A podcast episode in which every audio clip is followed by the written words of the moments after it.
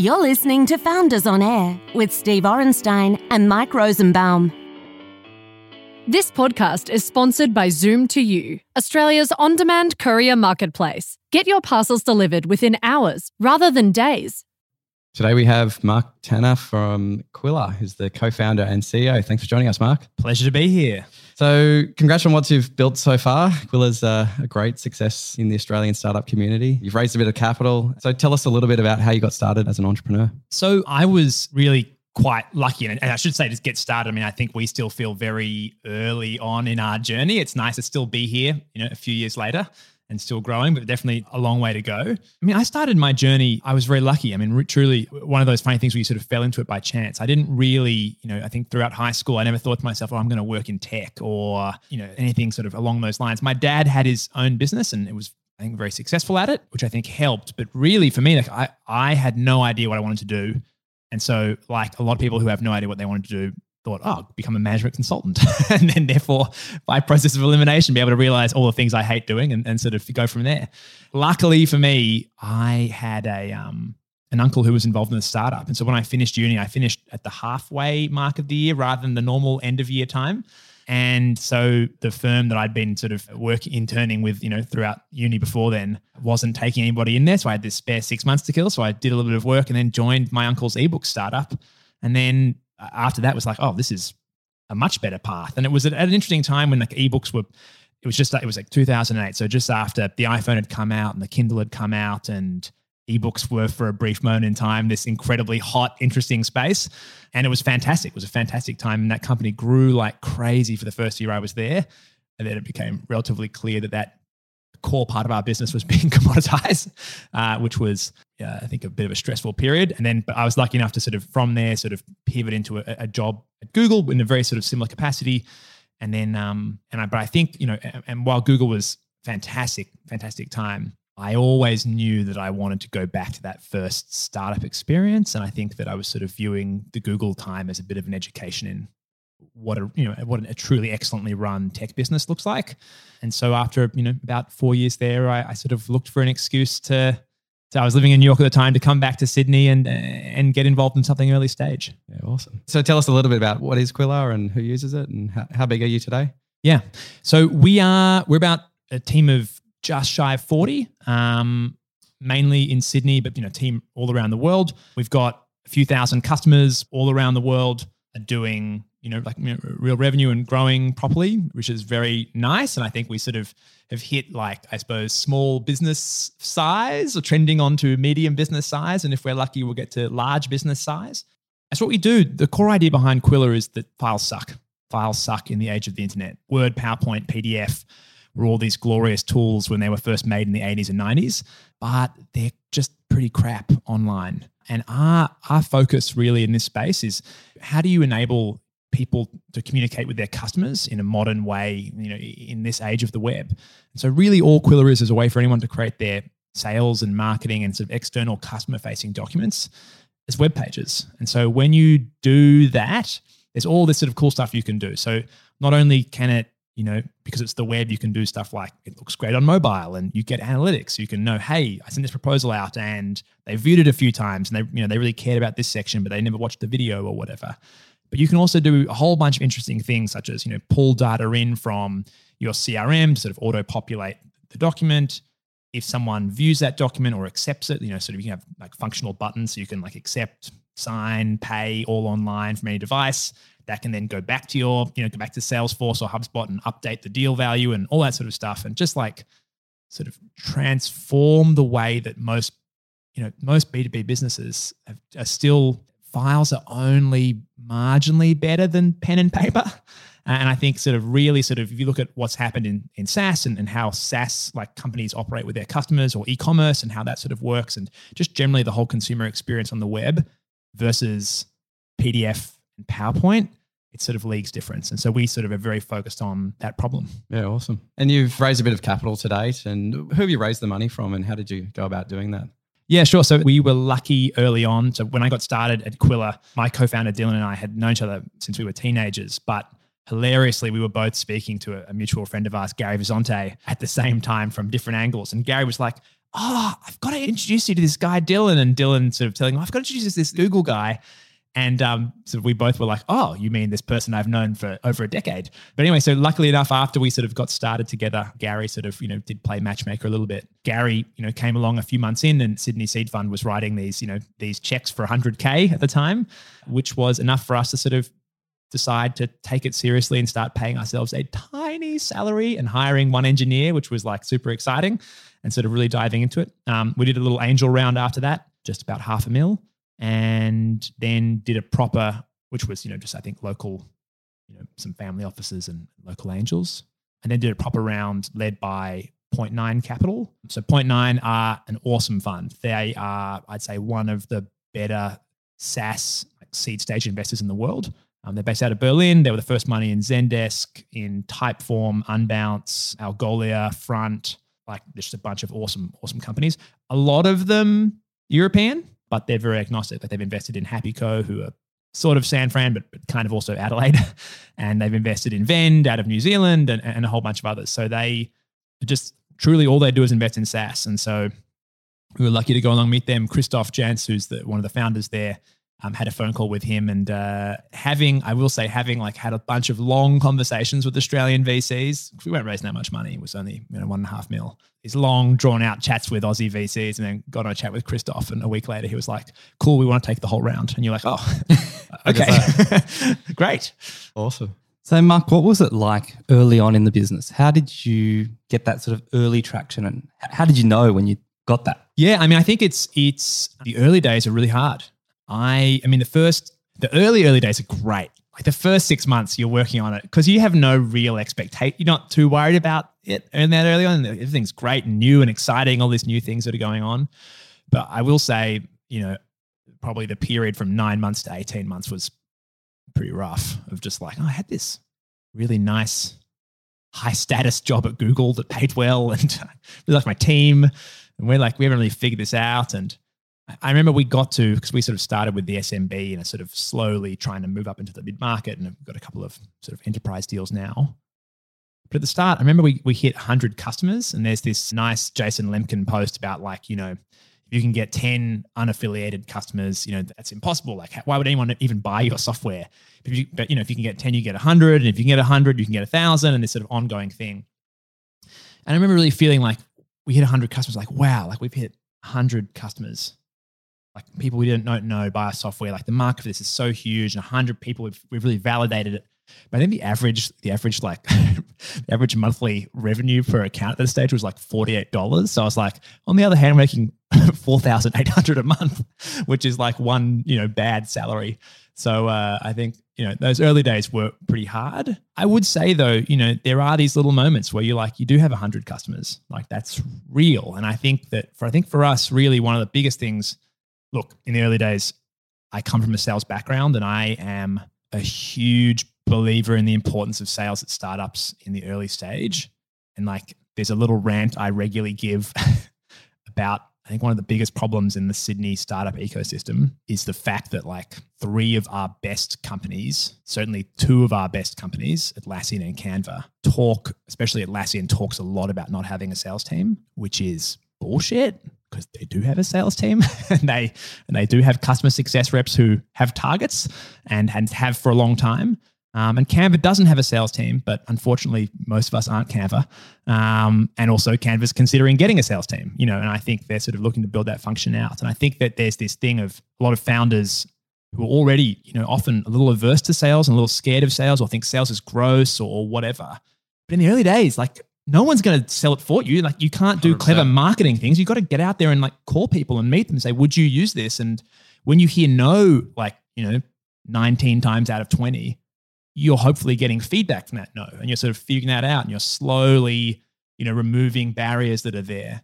And so I think on that side, you know, the early days was was at least for me, and I was not the product guy. I'm very much the business side guy. It was very much driven around how do we make this work. And I will say that we made our first sales hire, and it started to feel like, you know, he and I both working on it that we had a bit of a repeatable motion on that side. The unit economics were terrible; it didn't make sense, but you could feel that there was something there. So, was it that the hundred customers that you know was that the milestone when you realized that this was actually going to work, or when did you realize that you had a product that the market wanted? Yeah, I mean, to be honest, like I, I, would say just on that point, I mean, just I'd say like it's when you to that sales example, or, or I mean, to another one. I mean, I think like you know, product market fit is a wonderful concept, but I think it's one of those things that's like the way we sort of talk about it inside Qwilr is like as gears in a car. Like most startups never get to first gear, but if you get to first gear, like that's cool, but that that's not useful. That, that's really great for a little while, but you need to get to second, and then you need to get to third.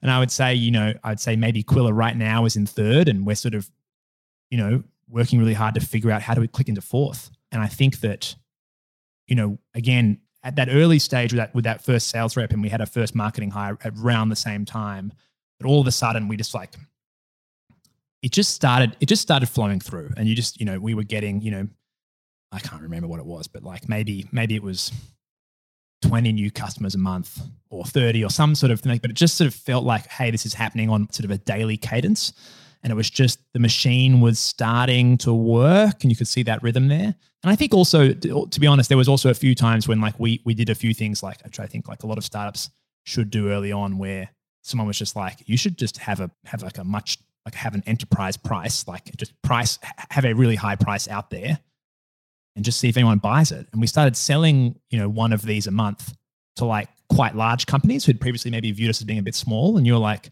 mean, there wasn't that much difference at the time.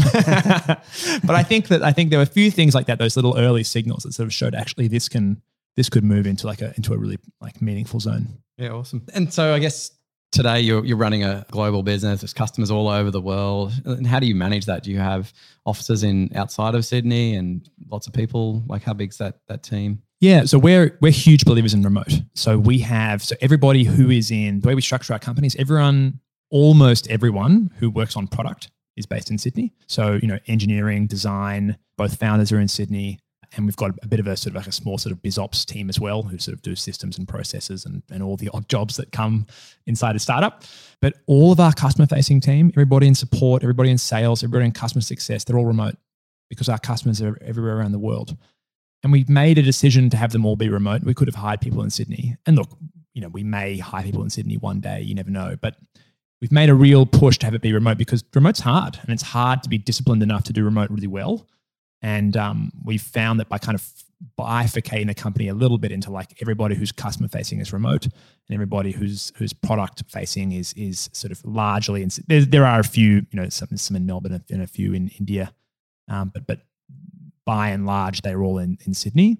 You know it sort of forced us to become quite good at it. And I think remote is so powerful if you can get to work well but you know it's not easy to get it to work well. So look, you know, we've got a team in, you know, West Coast US because the time zone's great and you can a lot of good talent there. But that team is like Sacramento, LA, San Fran, um, Portland, rural Oregon, um, rural Washington. Like, you know, there are great people all around. And how, how, how did you go about finding those people? So, look, to be honest, there's a few, I mean, good ways. We lucked out a little bit by early on, we had someone, our head of support, Diana, who's just fantastic. And she'd been working remote for quite a while at a few different companies. Um, so Automattic is a well-known, the makers of WordPress are a you know, wonderful example. Customer IO uh, is another good example. And, and so she'd had like a bit of experience in that side. And so we hired her.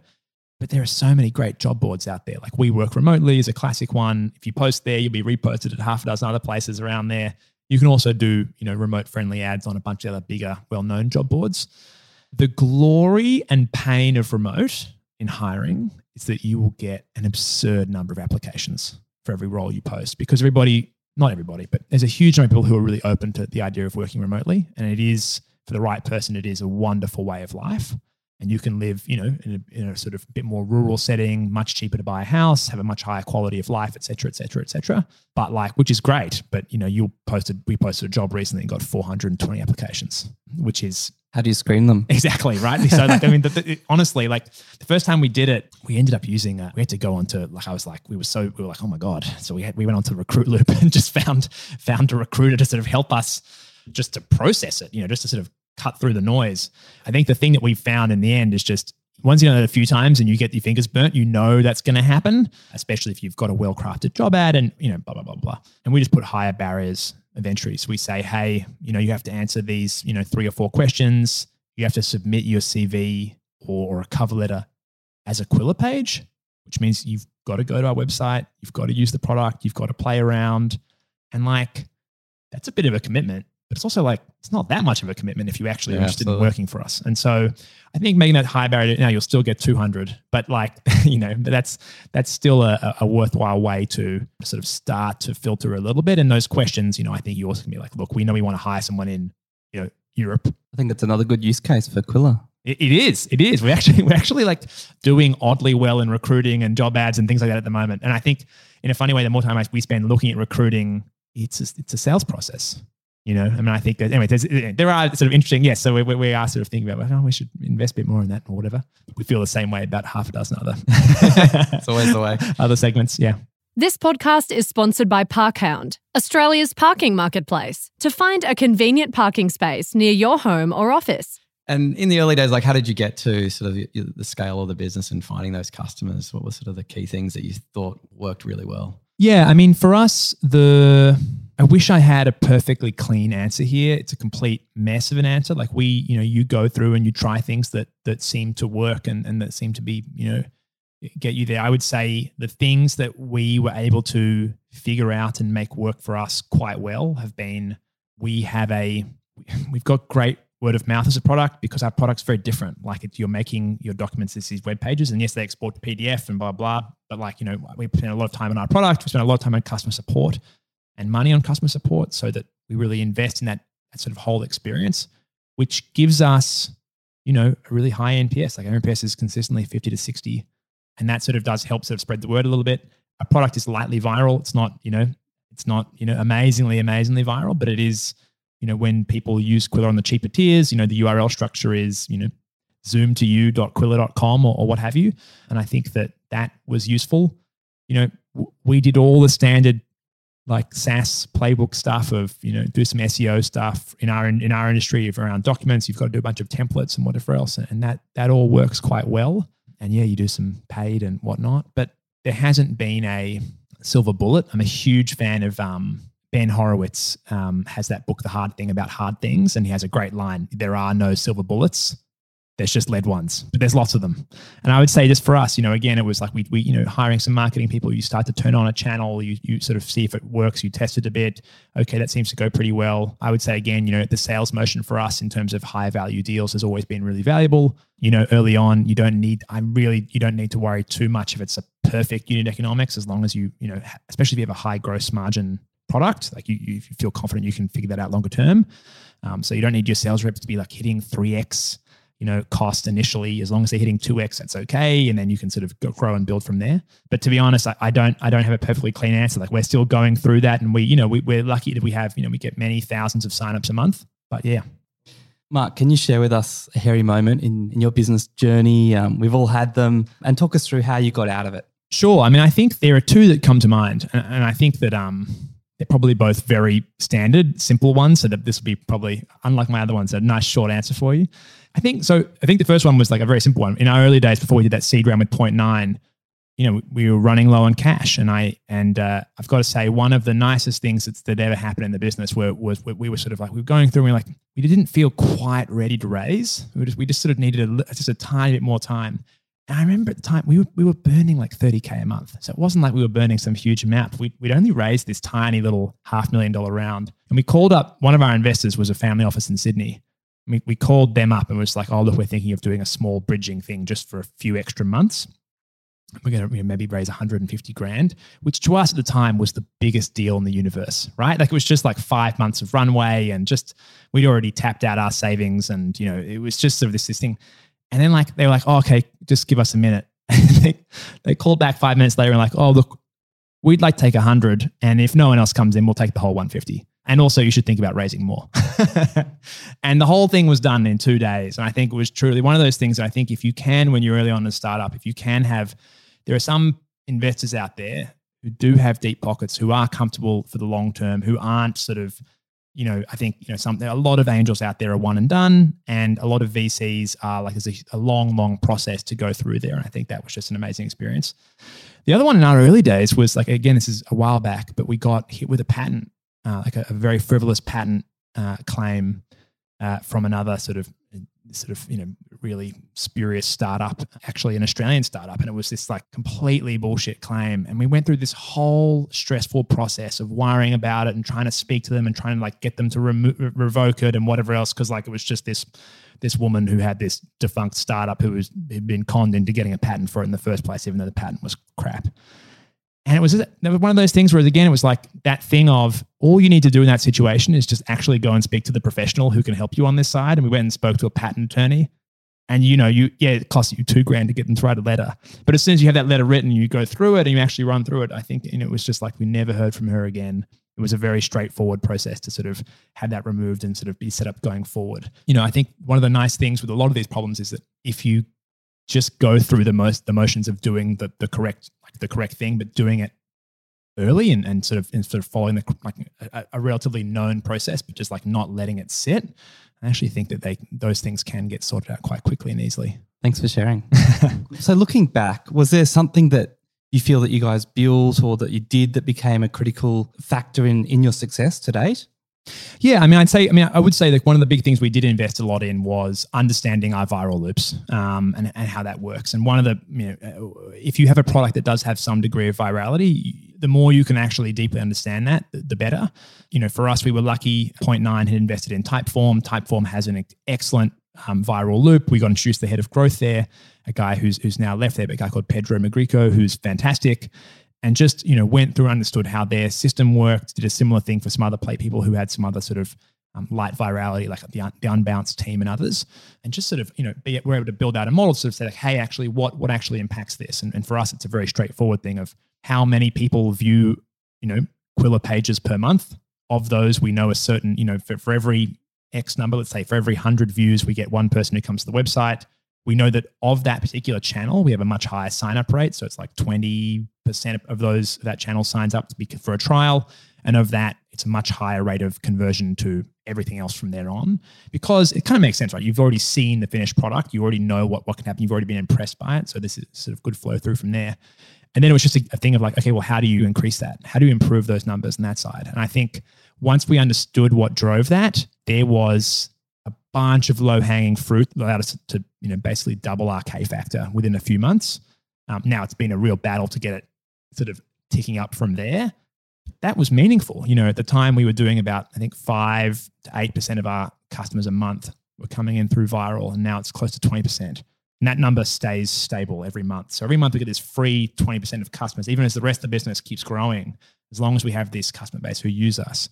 And look, I'd love that to be, you know, even larger and, and whatever else. But it is, I think that that was a, a nice thing that sort of because it kind of the other sort of thing it sort of allows you to do, and this is the wonderful thing about SaaS is that when you figure out a, a mechanism like that, it allows you to. It's kind of like doing something to reduce your churn rate, you know, because it, it, it impacts the actual the value. Well, it churn impacts the value of the customer, but this one impacts the value of acquisition. Because if you acquire a customer and you know that on average that customer is going to give you over a 12 month period, you know, X amount of another customer, it sort of can change how you think about spend. And I think that the relationship between, look, you know, and you don't want to be addicted to, to AdWords or whatever else, but it's sort of that's important early on when you sort of are building comfort with with how you can grow your business. So talking about SaaS metrics, what KPIs have you guys always measured? What, you know, do you have a North Star that you, you follow? Yeah. So I mean, I think look, one of the problems with SaaS is that there's a bajillion metrics and they're all important. And you kind of need to know how they all interrelate and play together and whatever else. I'll tell you, so like we have a North Star internally, which is really just about the number of Qwilr pages that have been created that have been viewed, that have got a view on it. So we we consider like there's two things there. One is activation. So when you sign up for a trial, do you actually, you know, spend enough time creating a page that you then share it with a third party who then views that because that view then triggers a view notification back to the person who created it you get a Slack message or a text message or an email being like, hey, you know, your, your document's been viewed. And that's that sort of first closing the value loop for us there. But then, you know, on an ongoing basis, we sort of track, you know, the health of our accounts by, hey, how many of these documents they're doing. And obviously, with the viral part, there's a double sided benefit there because the more views each customer is creating, that's sort of, again, helping drive that viral engine. That said, you know, at the moment, I'm just obsessed with expansion. so, so you know, I think like when we said a net churn, like we had a big thing that made a big impact on our churn rate recently, and it, for for our most important, most valued cohort, like our net churn is in a really great place now, and, and we're just getting started on expansion. There's a there's a chance for us to get that to an even better place, which would be very exciting. Yeah, awesome, excellent. In the time and the journey of, of Qwilr and before, what's what's the best piece of advice that you've had from someone? This is this is a hard one. Uh, uh, if I'm gonna give a bit of a weird answer here, I actually think the best thing that that happened to us in terms of this sort of general space was my co-founder Dylan is a very very thoughtful guy, quite sort of deep and philosophical at times, which can occasionally be mildly annoying, but is, is usually deeply wonderful.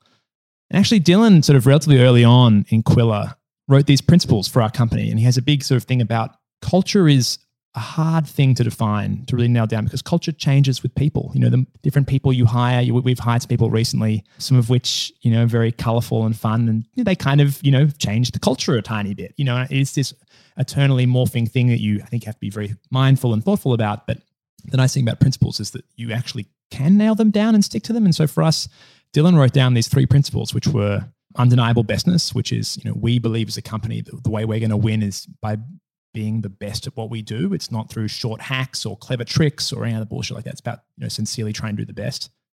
Principle number two is velocity with valor, which is like the only thing you have as a startup is, sort of speed and, and time and agility, and you have to use that. And those two are wonderfully immediately at odds with each other. And there's real tension there. And like, you know, you need to move fast. And we're not move fast and break things. You know, velocity with valor, I think, speaks pretty clearly on that side.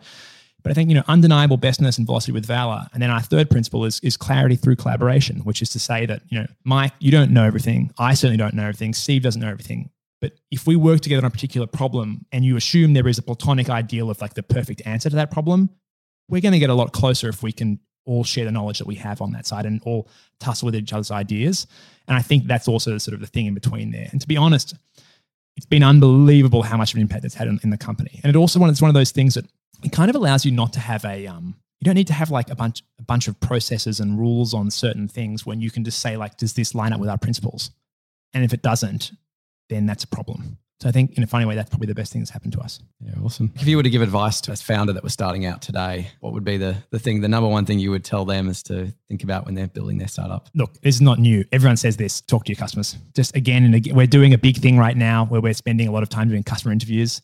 And every single person, every single founder who does customer interviews is always like, why didn't I, why didn't I do more customer interviews? like, why don't I spend more time talking? Because you just, it's just the insights you get from it, the understanding of your business, that the weird things they say that trigger this thought that leads you to connect two dots that had previously been a bit murky, like just all this sort of stuff that comes out of it. And I'd say like in the early days, especially, talking to customers or potential customers or people you would like to one day be customers or, or, whatever is just the best. And I think, you know, my my little sales rant from earlier sort of, you know, uh, leans into that as well. But I would say that like that is just talk to your customers. You know, I think that that's such a powerful, powerful thing that you know, I say that and I'm feeling guilty because I, you know, I'm probably not doing it enough. I think it's uh, as, as, you get bigger and bigger, it becomes harder and harder. But it's like so important to stay close to your customer and knowing what they're experiencing. Yeah. Mark, what's next for Qwilr? You've been on an amazing journey. You're building a great business. What's the future look like? You know, what's the business look like in the next five years or so? I'll give you the short, the shorter term answer because that's an easy one for me to figure out. And I'll, I'll talk the longer term vision as well. But the short term answer is we're in this interesting phase now where we're about 40 people. And you guys know this, like there's that, there's that zone when you're 10 people. You don't need any management. You don't need any, you don't need too much structure. Everyone reports into the founders. It's all it's all fine. It's all hunky dory and great and good vibes. And then somewhere around about 25, I think, I don't know, it sort of starts to change. And you're like, oh, like we kind of need leaders and we need some degree of managers and, and we need to like start professionalizing functions that it's been kind of cool for marketing to be one guy in the corner doing whatever. Like we sort of need to start like, how do we build that out? And that's like really hard and hiring great people and having them align with your culture and, and, and sort of, you know, being able to build those teams and actually properly hand over things from the founder and all that sort of stuff is, is an interesting challenge that we're going through. As far as the next five years goes, I mean, I, I think, look, we're going to build an absolutely gigantic business that's going to, you know, just crush all comers. But product wise, the thing that we think about is documents. Documents are file based documents really have always been islands. You know, there's there's this sort of little island of content.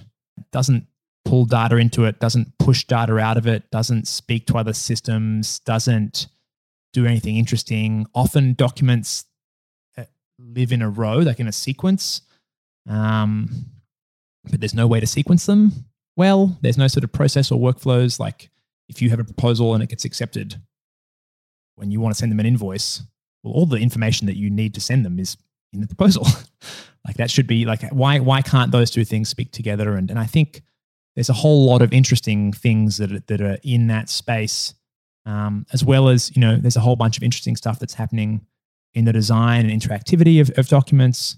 There's a bunch of interesting startups in this space. We look at you know people on the internal side, such as like Airtable and, and Notion and Coda, who do fantastic work at like you know this doc. None of that stuff is designed to be printed, you know, because they're all you know they're all tools that you sort of you know, think to yourself, well, how am I going to plug Zapier into this? Which is not something you would ever think of doing with a Google Doc or a, or a Microsoft Word. And I think that there's, to be honest, there's a huge amount of like a revolution that's going to happen in this space. And there's a huge market that, you know, the Microsoft monopoly and Adobe have sort of been sitting on in a sort of very antiquated, crappy way for far too long.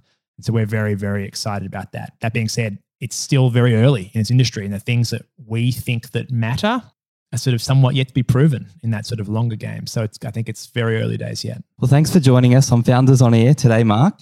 It's been fascinating hearing your story, and um, thanks for sharing it with all the founders out there listening today. Over the coming weeks, we've got uh, some terrific founders who have real and actionable insights to share. And don't forget to subscribe to Founders on Air. You can go to our website, foundersonair.com, and subscribe on the Apple Podcast or Spotify. Be sure to send us your questions and feedback. Um, it's bye for now from Founders on Air. You've been listening to Founders on Air with Steve Orenstein and Mike Rosenbaum, a podcast designed for founders by founders to help you scale your business. For show notes and to ask questions for future episodes, go to foundersonair.com. Thanks for listening, and don't forget to subscribe. We'll see you next time.